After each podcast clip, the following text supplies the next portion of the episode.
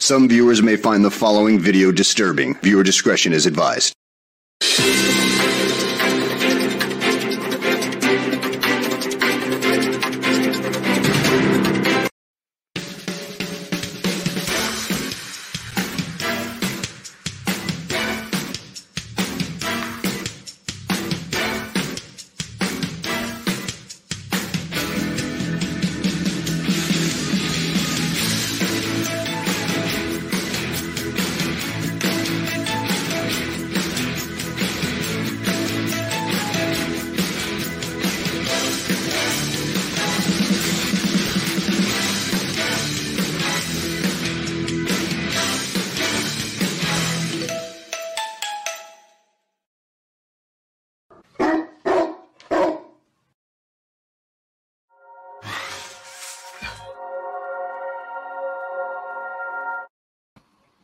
Hey everybody, welcome to my world on a Sunday.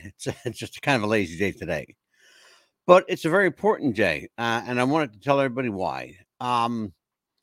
If you've been following us and you know that we're fierce advocates of the First Amendment right to free speech, apparently YouTube has a problem with this, and we have a problem with YouTube having a problem with this.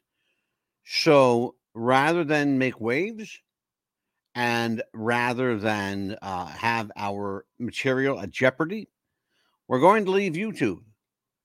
It's a decision we have come to universally and unanimously, and we are happy with the choice we've made. No longer, and I should say this as just a matter of fact, YouTube does not have a market any longer. It does not have a market on video production online. There are a number of companies like Vimeo and Twitter, of course, YouTube, Dailymotion,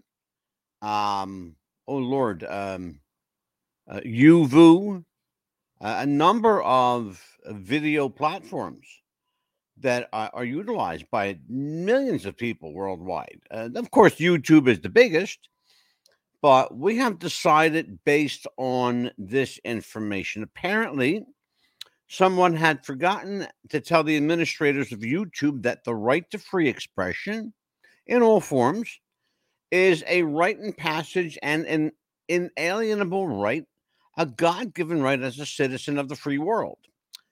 It was, and guess what, YouTube? It was and still is that way. In other words, ladies and gentlemen, nothing has changed from then till now.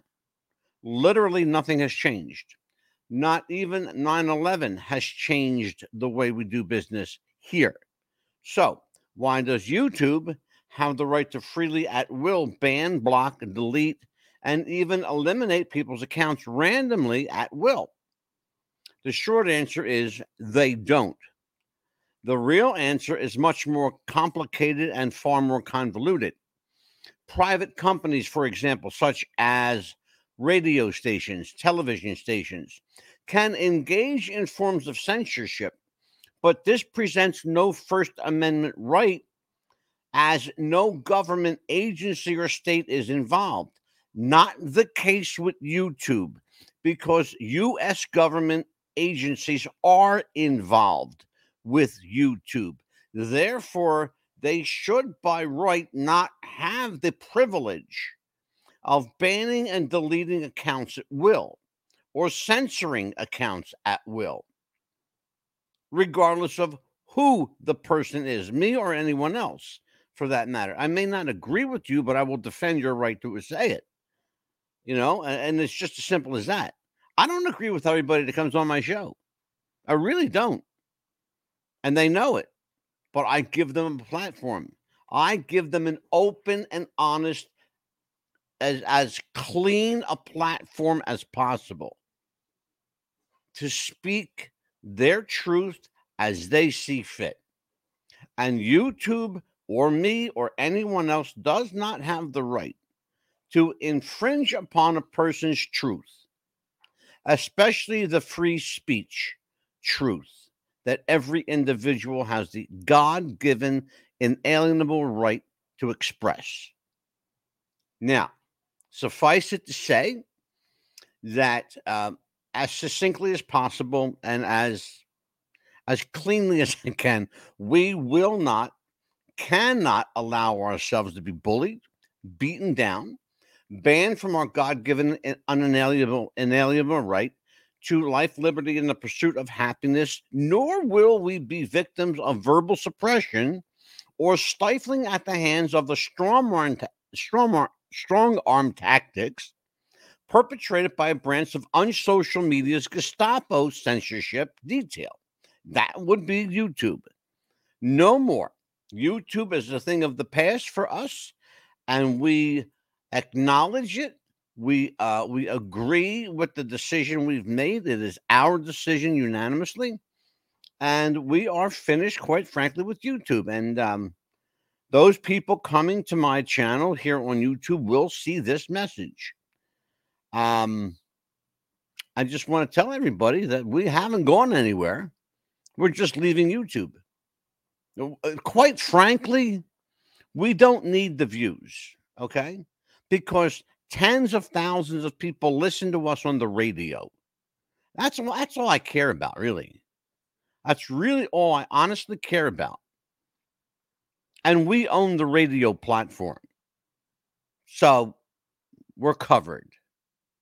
But YouTube, we have a problem with YouTube, and we're going to address it at some point on the show.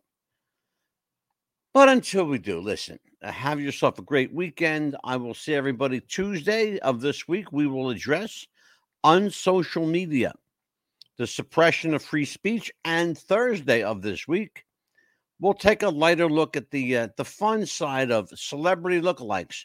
We'll be joined by two remarkable guys, two Kiss lookalikes, Michael Santo and Gil Garcia.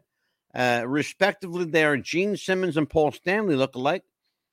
Kiss, from the band Kiss. And, yeah, we're going to have some fun with that. So, listen, you guys enjoyed the show.